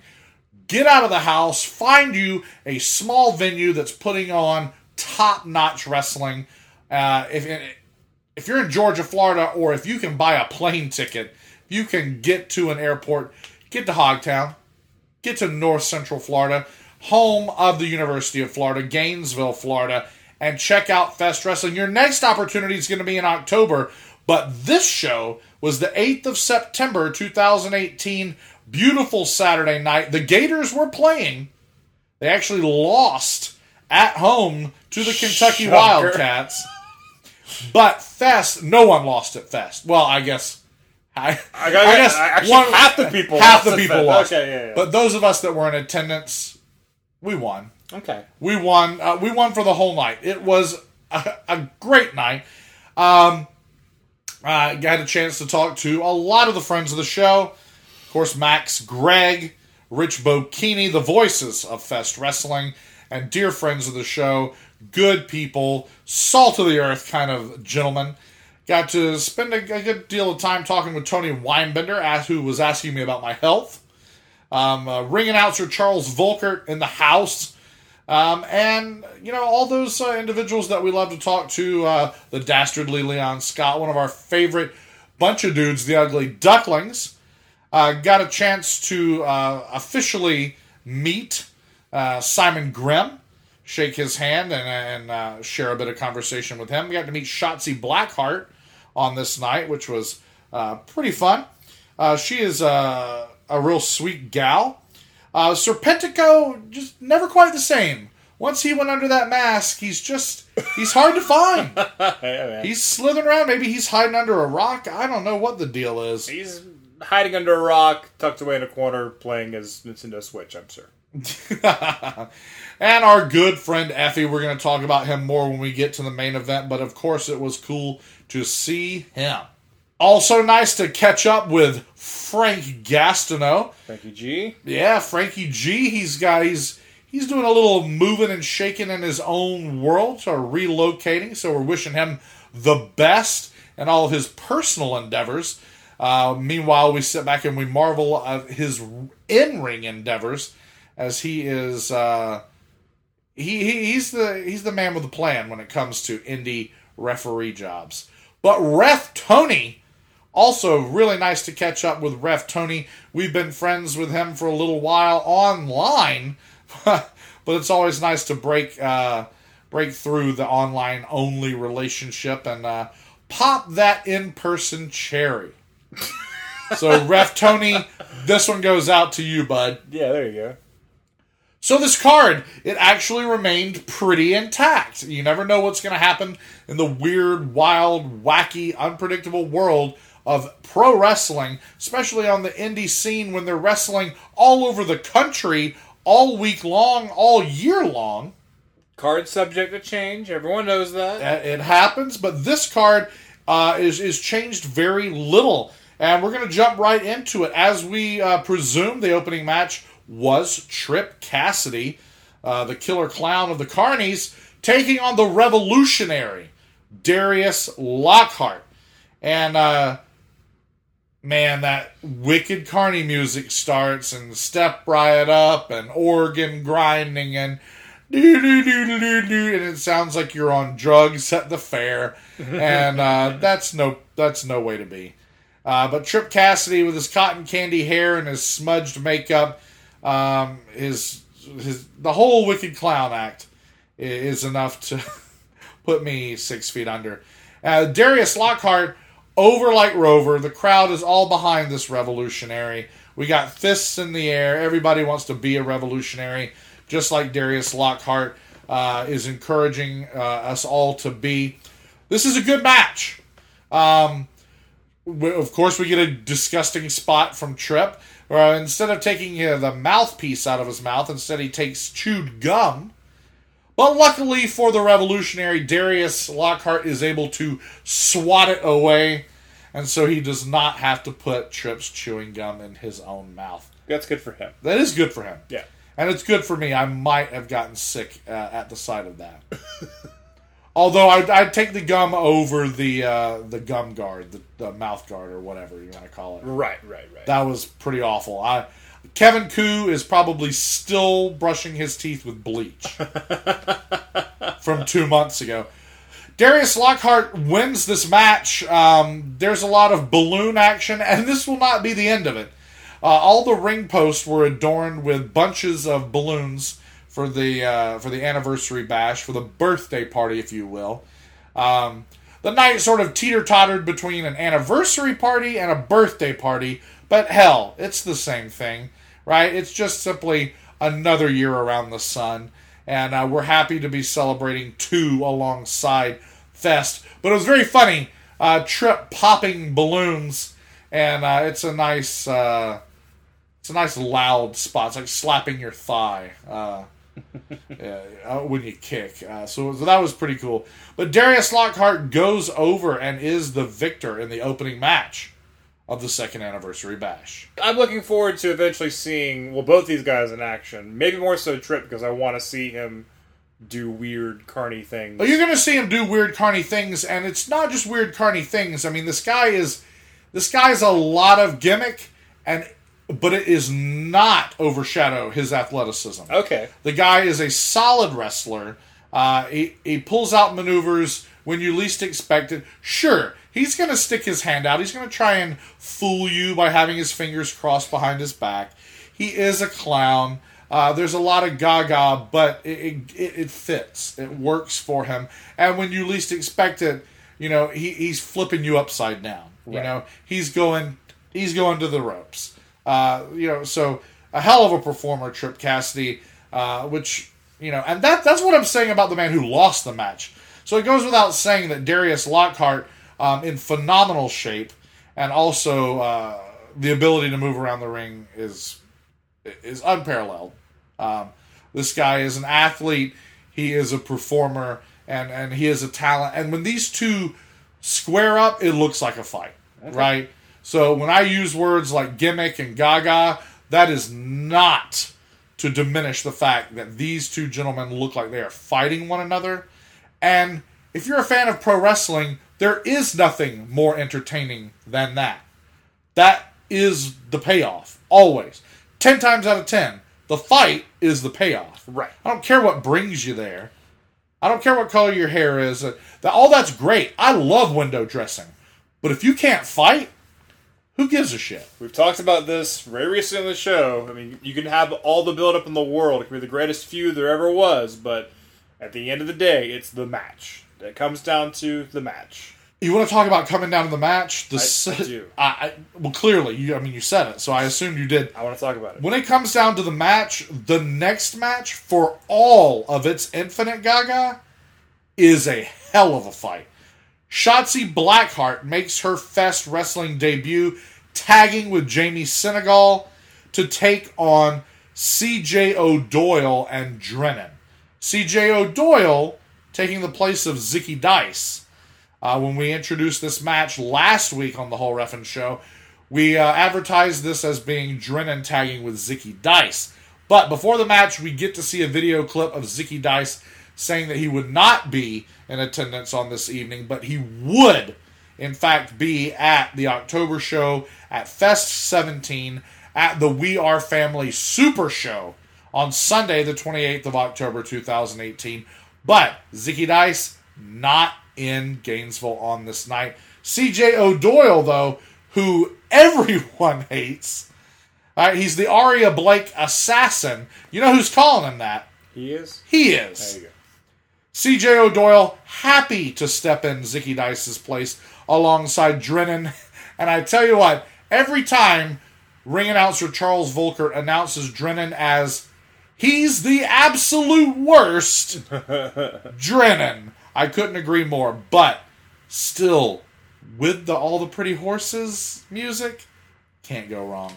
Drennen kind of changed his look a little bit, I noticed from the pictures that I saw. He's a bit more, I don't say grungy, I mean, Yeah, grungy. No, that's a good. That's a good word. It, it, he looked classic Raven almost. Right, because I mean, before he looked pretty clean cut and pretty like I don't say basic, but you know, like just undies and elbow pads. You know what I mean? Sure. Like a couple uh, couple shows ago.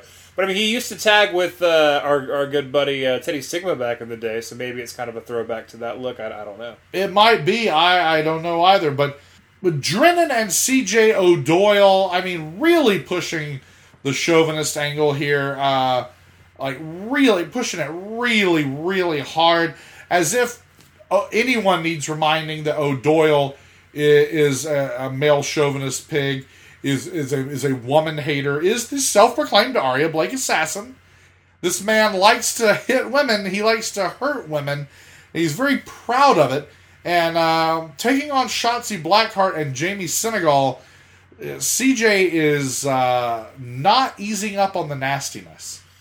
Uh, well, that's kind of confusing. I mean, we talked about this many, many fest shows ago, where you know, if it's gonna be intergender wrestling, which I'm totally fine with, like then the angle the heel can't always be about because men are better than women.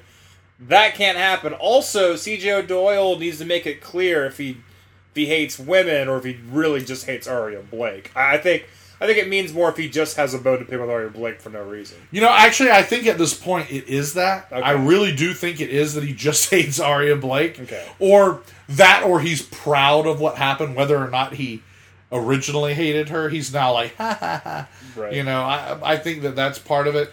Um, you want to say confusing. The most confusing part is how Shotzi keeps saying she's going to drag her balls across everyone's face. Um, you know, I know that she is she's ballsy. You know, she's very quick to tell you how ballsy she is, She's Shotzi. but that she's actually going to drag her balls across your face. I mean, that's cool if that's you know if that's how you're equipped, Shotzi. But uh, that's a that's a serious threat. So uh, right. you know, you, you make good on it. You know, she did make good on was this killer hurricanrana off the top rope. She's hell, she's falling twenty feet. uh, It seems like onto the shoulders of C.J. O'Doyle, and you think that's enough, right? That's a splash, or that's a to, to land on his shoulders. He can simply have fallen back. I mean that, that that's like getting hit by a truck, no matter how big or small you are. No, she immediately flings herself backward upon contact with CJ O'Doyle.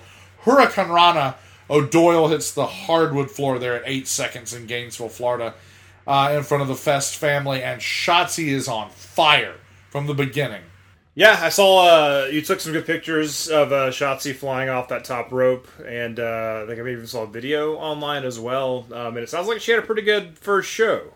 she had an amazing first show, and uh, this girl is for real. She, uh, when we're talking about wrestling physiques, Shotzi is long and lean. She is. She's got a hell of a reach. Uh, she's got a hell of a stride. She can climb high and fly even higher. Uh, simultaneously with that, she's a brawler, um, and she's a screamer. She's a howler uh, and she is not afraid to throw hands. Uh, with her just wild green hair and her horned helmet, she is a she's a fury. She is a, a, a hellion. A Spitfire, a pistol. There you go. She is all of these things, and she she really kicks a lot of ass on this night. So does Jamie. Jamie is kicking a lot of ass in this match. Uh, there's several points at which uh, uh, both Jamie and Shotzi are able to get a hot tag and really make a big difference. Um, but anytime either of them are in the ring, uh, they, they kind of have the upper hand. And of course, it appears that O'Doyle and Drennen are going to have the upper hand, and they do. We get a very distressed uh, Jamie Senegal at some points, and uh, a, a sort of hopeless and hapless, stuck behind the tag rope, Shotzi Blackheart.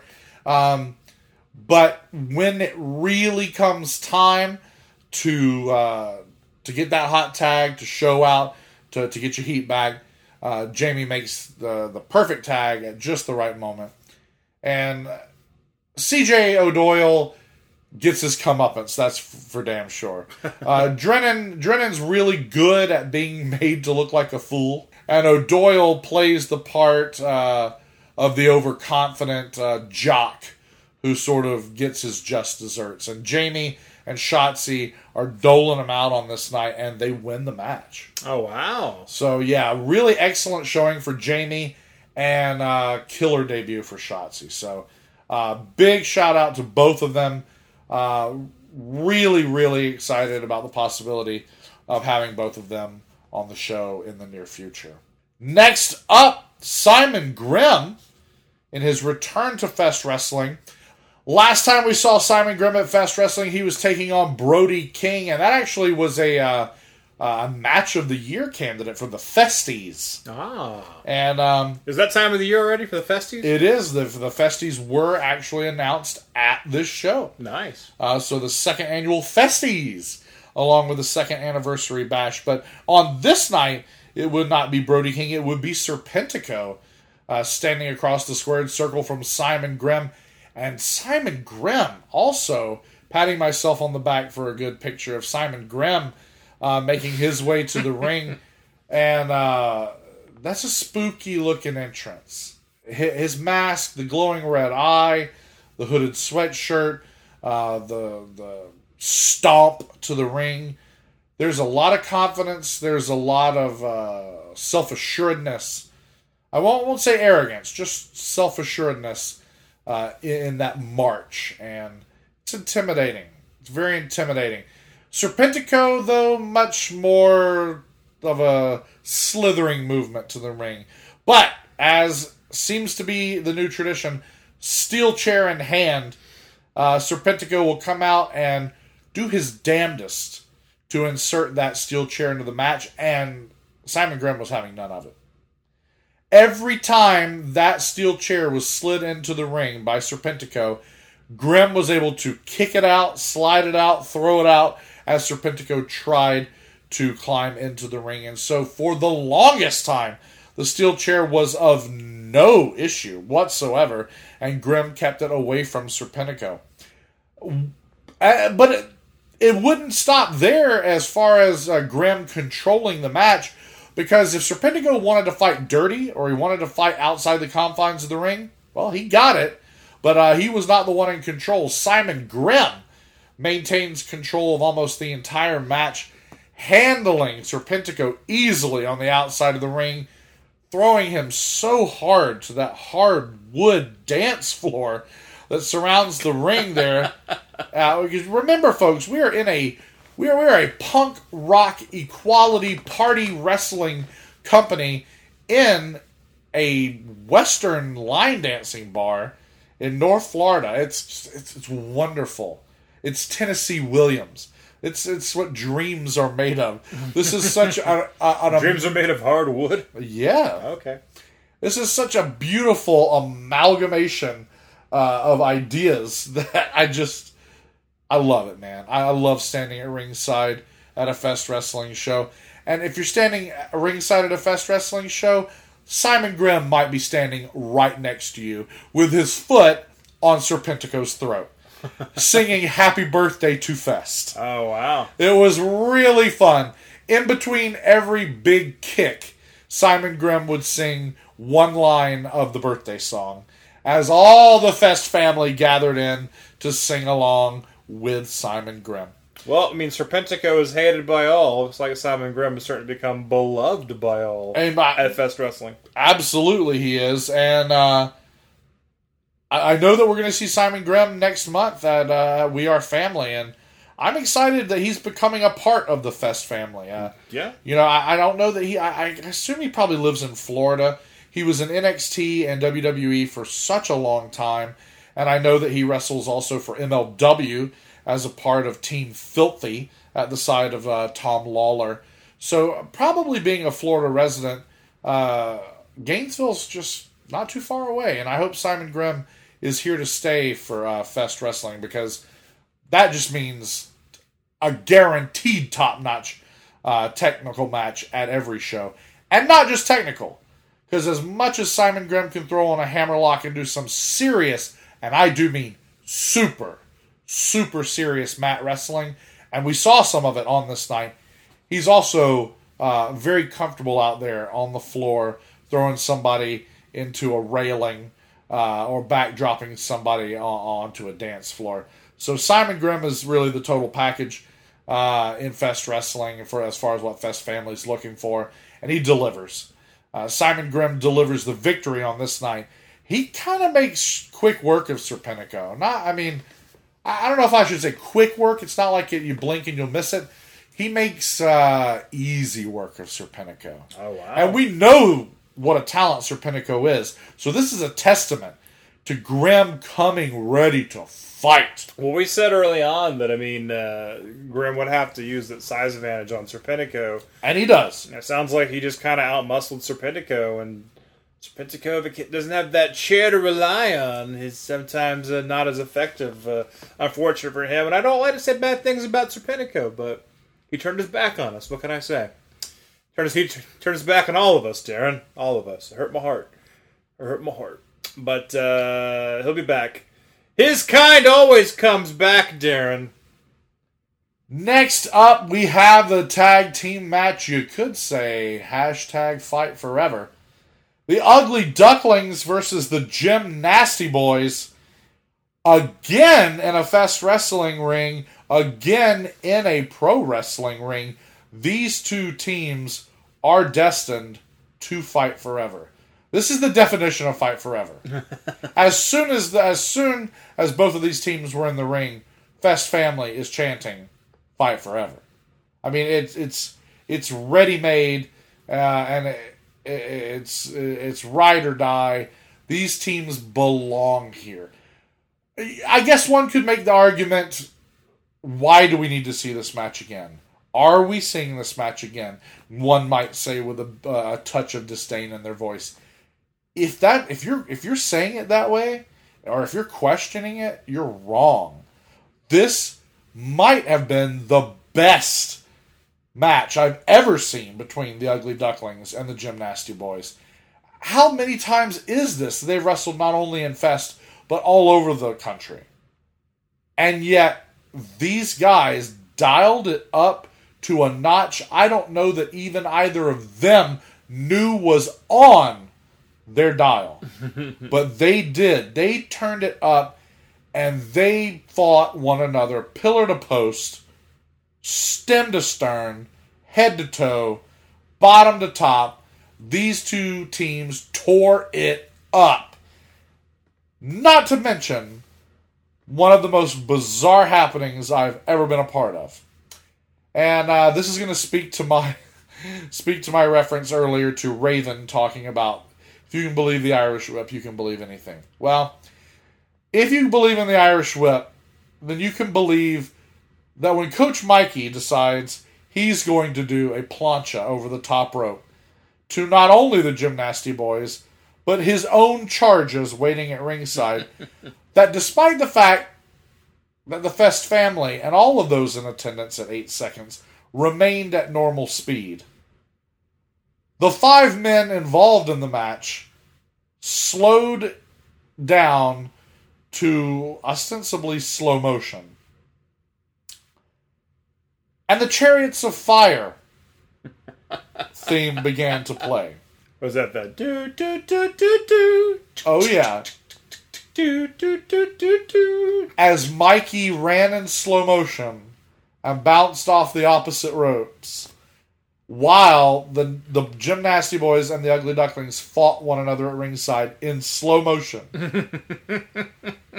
Before Mikey doesn't quite plancha, but more plop, plompchas onto the outside of the ring, and all five of them hit the ground in slow motion. And then they go back to regular speed, Oh wow! and the music stops playing, and the crowd erupted. I was smiling so hard it made my face ache. Uh, what a spot, boys! What a spot, boys! It's reminiscent to me of when um, it was a St. Augustine show for Fest when the Gymnasty Boys interfered in a match. It was, uh, I think it was Ducks versus Tech, and uh, eventually, eventually the Ducks are able to. Uh, they each grab a Gymnasty Boy, and they throw them. They Irish whip them up the steps of the arena. Yes, and they, they keep running up all the steps until they get to the top, a la N64 No Mercy. Uh, again, I think I'm on a streak of mentioning that game. I think this is the third episode in a row. uh, anyway, at least the third episode. at in a least row. third episode in a row. But yeah, uh, so no, that that's always nice, and I, I, lo- I love spots like that. I mean, I know people would hate a spot like that, but that's that's such good entertainment, and and I know those guys pulled that off very well. Um, obviously, you you are here raving about it and then giving a glowing review about it. So I'm sure it was awesome. But I mean, in wrestling, these guys are just off the charts with their wrestling abilities. Oh yeah, I mean, The caliber of tag team wrestling is it's it's I, there aren't many tag teams I can think of that are as good as these two. no, Yeah. I, I, you know, I, I do not let an, I do not let any mention of the Gymnasty Boys go by where I do not pause to marvel at their athleticism because Timmy Lou Retton and White Mike, not small guys, not who you would expect to, to see the uh, vast array of gymnastics from, and you do, not quite as big as the Gymnasty Boys, and therefore even more unbelievably, shockingly aerial are Rob Killjoy and Lance Lude, who truly are trapeze artists. I mean, these guys take high flying wrestling to somewhere else. I mean, they are part duck. They can fly a little bit. Um, and uh, it's wild. This match, hands down, is the best I've seen these two teams at it, it against each other or anyone else. These are two of my very favorite tag teams, and uh, hard for me to, to, to pick a winner when this is happening. I will say though that as the crowd teeters and totters between uh, Too Deep and Quack Quack, um, I will say I'm about 70-30 Quack Quack. There you go. So I, I don't I don't want to I don't want to sell the gymnasty boys short, but I can't help but stick with my homeboys, my home ducks, And friends of the show. yeah, the ugly ducklings. Exactly. Yeah. Quack quack quack all day long. So the ugly ducklings they take that to the bank. They take everybody's quacks and everyone's support, and they collect the victory here, which guarantees them a shot at the Fest Wrestling Tag Team Championships in one month at Fest. We are family. You know, you know the Ducks. They want uh, hashtag all the grilled cheeses. They do want all the grilled cheeses, and now they have the best shot they have yet had at those grilled cheeses. One month away. Quack, quack, quack. Ducks fly together. In the penultimate match of the evening, we see those grilled cheeses, those Fest Wrestling tag titles Those coveted grilled cheeses. they're on the line. Whether you're calling them grilled cheeses, whether you call them championships, or whether they're around the waists of Leon Scott and Vandal, they are the precious tag team gold here in Fest Wrestling. Um, the latest titles added to the Fest Championships. These belts haven't been around too terribly long, and Awaken are but the second holders of these championships. And they are challenged on this night at the second anniversary bash by the team of Beastly and Shug D. I will say, I felt a little bit of a burn, not when I peed, but a little bit of a burn when Toto's Africa did not play. Ah, yes, yes. But Duran Duran's Hungry Like the Wolf played instead, and all was well in the world. Uh, if you're not going to play Toto's Africa, you had better play Duran Duran, Hungry Like the Wolf. Right. And they did, and Shug D, uh, in all of his party boy glory, and Beastly in his hot dog Hawaiian shirt, and uh, and his cool guy sunglasses. Uh, the, the the party animals uh, of of Shug D and Beastly were a lot of fun. They certainly are a stark contrast, a true dichotomy uh, to the the awful nastiness and nasty awfulness that is awakened. Uh, a, a, a recently shorn uh, Leon Scott, sans beard, um, mocked the crowd right back who were asking him, Where's your beard? um, not where's Jim Sherbear, No, no. different. but where's your beard? And uh, Wolf Taylor at ringside, and you know Wolf has always been a nasty character. I mean, Wolf literally slapped me one time. I mean, I'm like, kayfabe, kayfabe, motherfucker. Wolf slapped me. Wolf has pushed me like hard. I think Wolf just does not like you at all. I, I think Wolf is a bad person. but but Wolf Taylor at ringside, uh, if he's still hurt, then I am your mother's uncle because uh, we got no boot, we've got no cast, we don't even have so much as an ace bandage. This dude's out there in a pair of lace up vans uh, and and some jorts uh, covered in you know post apocalyptic patches and flags and whatnot that I guess Leon sewed on for him. But uh, you know, you got Wolf out there. I guess he's the head cheerleader. I mean, he's no Francine. Uh, but what's really crazy is uh, before this match is over, there's going to be a little bit of uh, a little bit, a little bit, a little bit of trouble there uh, in Awaken Town, somewhere in the wasteland. Uh, strange things are afoot. But let's talk about the match for a second. Beastly taking his lumps. Beastly, absolutely. Now you can't see them. You can't see the lumps through all of the body hair uh, and the black smut and the black soot. Uh, but somewhere underneath there, I'm sure there's an all kind of different black and blue uh, because Awaken pound on Beastly. Uh, they they beat him uh, mercilessly. I, I, felt really bad for Beastly uh, in this match, and Shug D at ringside. Uh, not at ringside. Oh yeah, he's outside the ring waiting for a tag that's just not coming. And every time it almost gets there, the third wheel, Wolf Taylor, yanks Shug D down to that floor. And he either yanks him down so that he smacks his head on the floor, or Wolf just starts pounding on him, trading blows at ringside with Shug D, and Beastly doesn't have a prayer. Regardless, Leon Scott, the power man that he is always, lifting people, throwing people, you know, he is not fleet of foot.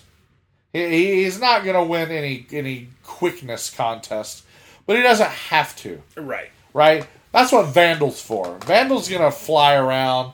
Vandal's going to run the ropes. Vandal's going to uh, go between your legs. Leon, he's just waiting to catch you as you dare to try and body splash him. Nope.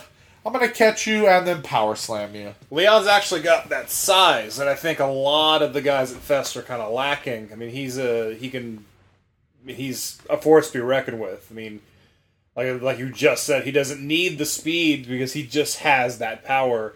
I mean, he's you, you see that watching him fighting on MLW. I mean, he's just even there. He's just one of the biggest guys they got. So he, he's got it. He's going to wield it. Yeah, and so. uh, speaking of MLW, super stoked to watch MLW's War Games match. Oh yeah, of yeah. which Leon Scott is a part. Dear listeners, you need to check that out if you haven't already. But before that match could happen, before Leon Scott could lend his talents uh, as one of the Death Machines, here he is as the leader of Awaken, uh, the Masters of the Wasteland uh, they retain the tag team titles. They eventually find uh, find a way to finish Beastly off, finish Shug D off, and then they grab the gold because they're going to celebrate. But there, like I said, there's a little bit of uh, resentment, maybe. Uh, Wolf Taylor, I think, is showing his dissatisfaction with being a third wheel. Uh, in the history of Awaken, there's never really been a third wheel. Uh, well, first of all, there were originally four guys. Uh, and Wolf seemed to have always been the uh, assumed tag partner for Leon. But ever since Wolf's injury, it's been Vandal. And of course, it was Vandal who fought alongside Leon to win the belts. But now that Wolf is feeling a little spry, a little froggy, if you will, he uh, making it clear to Leon and very, very clear to Vandal that I should be holding that belt, not you. You got hurt, Wolf. You got hurt. I mean, honestly, though, I mean, if, if Tony Weinbender has any objection to Awaken being the, the tag champions, I know that I'm not sure if they represent uh, all, all, that Fest is. Fest kind of has a positive message at the end of the day, and uh, Awaken is anything but positive. Uh, they're gonna have Tony's going to have to stop throwing random people together into a tag team. They're going to need a, a, a, legit tag team that knows tag team wrestling. Well, October you're going to have that. At, at least in October, you know we're going to have that because of the Ugly Ducklings. Right, I was going to say, and that tag team is going to be the Ugly Ducklings. Ah, there you go. Um, so there's that. But I mean, as dastardly as those awakened jerks are, I mean, you can't deny their ability and and their uh, their willingness to to win the match. So I mean, hats off to Awaken for holding on to the belts once again. And even though there seemed to be a little bit of uh, bad feelings, mm-hmm. uh, they all leave together. We did get a high five out of Wolf and Vandal, and I think that Maybe they're going to try and, and work through this. That even if there's some resentment, some anger, some jealousy, uh, that, that maybe they'll be all right. Maybe they'll they'll remain the the strong, the really strong three man team that they are. Well, once that tag team match is over, that leaves only our main event to go. And this, dear listeners, is a main event for the ages. We knew it was going to be this before the bell rang, and then once the bell rang, it went cuckoo for Cocoa Puffs. Fest Wrestling World Champion, the Golden Boy of Grabass, the feminist icon from Tallahassee, Florida. Of course, we're talking about Effy would take on the challenger, the whipping boy, Jason Cade, who is the enemy of all Fest family. The man who quit Fest, the man who said fuck Fest, the man who ran away never to return, so we believed. Ran up north to the Carolinas, got involved with PWX, got involved in a big faction called the Syndicate, made friends with Tommy Thomas, with Grit, and we thought we would never see Jason Cade in North Florida again, but we were wrong when Jason Cade showed up at the last show only to steal Effy's Fest Wrestling Championship belt. Not via a match, by the way. Literally course just not. stole it from Effy, yes. He he sneaked into the arena, he stole the belt, and he ran away. Next thing we know, before we could even get out of the building, uh, we were seeing pictures of the Fest Championship in a drink cooler at a 7 Eleven somewhere down I 75 as Jason Cade was hauling ass. And then, after much deliberation uh, on the part of Tony Weinbender, who had originally decided simply to beef up security at 8 seconds to ensure that Cade nor anyone else with a bad attitude got anywhere near a Fest wrestling ring, uh, he, Tony actually would have a change of heart. The Fest family demanded that Jason Cade uh, be allowed in so we could see his ass get beat. Effy demanded that Jason Cade be allowed back so that he could beat his ass. And despite the fact that Jason would continue to steal Effy's belt every time Effy would regain it, Effy does come to the ring to make sure he can be the Fest Wrestling Champion at the end of this night and defend it going into We Are Family uh, in October. This match, once Tony Weinbender reinstated Jason Cade and told the security to ease off, had been declared a Hogtown street fight. And as a Hogtown street fight, that meant that there were absolutely no rules and falls would count anywhere. The men came prepared for the street fight. In street clothes, of course, what Effy considers street clothes are pink overall shorts. Yeah, I saw pictures of the pink overalls. Yeah. But uh, Jason Cade uh, in a t-shirt and and long pants, uh, looking to protect his body from uh, abrasion, and uh, the opportunity for abrasion was instantly. The match immediately spilled not just outside of the ring, but outside of the building. And I saw one of the nastiest maneuvers I saw on this or any other night of my professional wrestling viewing life. And that is when Effy powerbombed Jason Cade into the brick wall Ow. outside of eight seconds. The wall of eight seconds. And then Jason Cade falls from being thrown into the wall in a powerbomb fashion to the ground. These two fought outside of the building for several minutes. Uh, a door came into play. Traffic had to be stopped. There were people in, on two people, and by people I mean fans, spilled out in two different streets, which had not been blocked off uh, beforehand in any way. Um, and so, of course, there were lots of Wayne's World uh, game on uh, Nice. uh, jokes being made. nice. But eventually the action goes back into the building, and we saw all sorts of things come into play here. We saw uh, a really gnarly looking uh, like snow shovel. Effy got whacked with it a couple of times by Jason Cade, and uh, you know I don't I don't care how much you're paying me. I, I don't want to get whacked with a snow shovel. and a stop sign. I thought that I saw like an air pump rifle, like like a pellet gun or a BB gun at some point, but luckily it never got put into use. but People might take that the wrong way if they're driving by and see that happening. That's true. It's true. there was a mounted deer head that came into play at one point. Jason Cade went into the very furthest deep recesses of Eight Seconds Saloon uh, and and returned with a, a mounted deer head, and uh, which of course had the crowd chanting "clap clap oh dear clap clap oh dear," and. Uh, Oh, those fest folk. Cade ramming those antlers in Effy's uh, face and, and, and throat, and I just thought, ow, ow, double ow, triple ow. The the weapons were were were ridiculous. The the action was horrific. These two beat the hell out of one another. At some point, they get in the ring.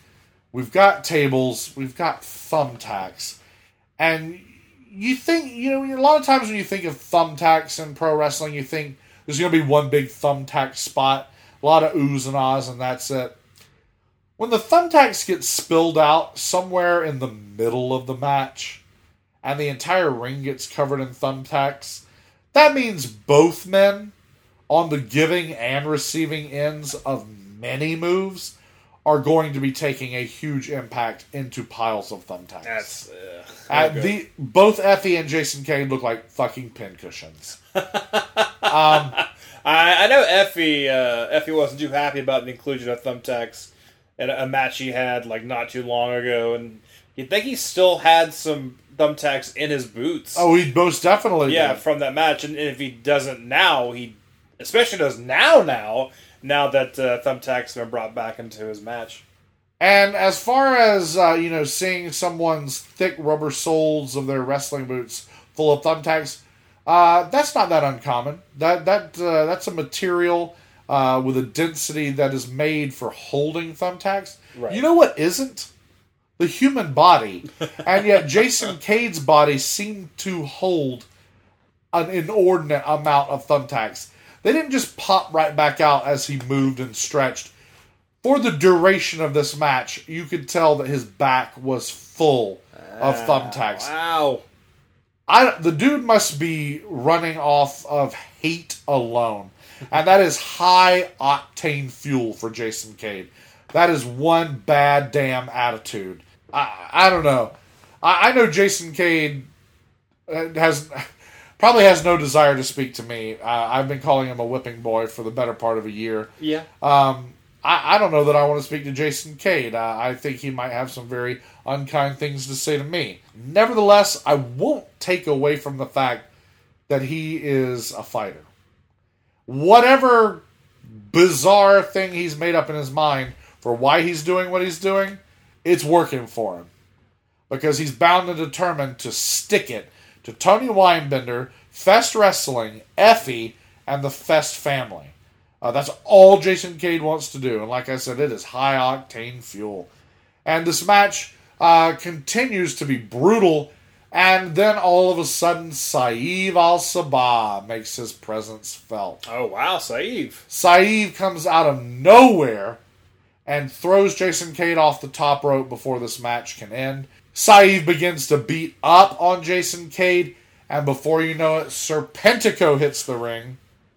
Serpentico also going after Jason Cade, and now I begin to wonder who is with whom. Are there any alliances here? Becomes very clear. There is no honor among thieves. No one is siding with Jason Cade. This is not some vast conspiracy between Serpentico and Cade. It's every man for himself. And at that point, the locker room emptied. We had friends and foes. We had heels and babies. We had everything you can imagine. Uh, full wrestling gear. Total about to get in the car and ride gear. Referees About to get the car right here. Uh, Wendy's is closing gear. We got to get going. referees, security, um, and real deal security, like with buck knives and and uh, stun guns. Cattle prod, sun gun. Okay.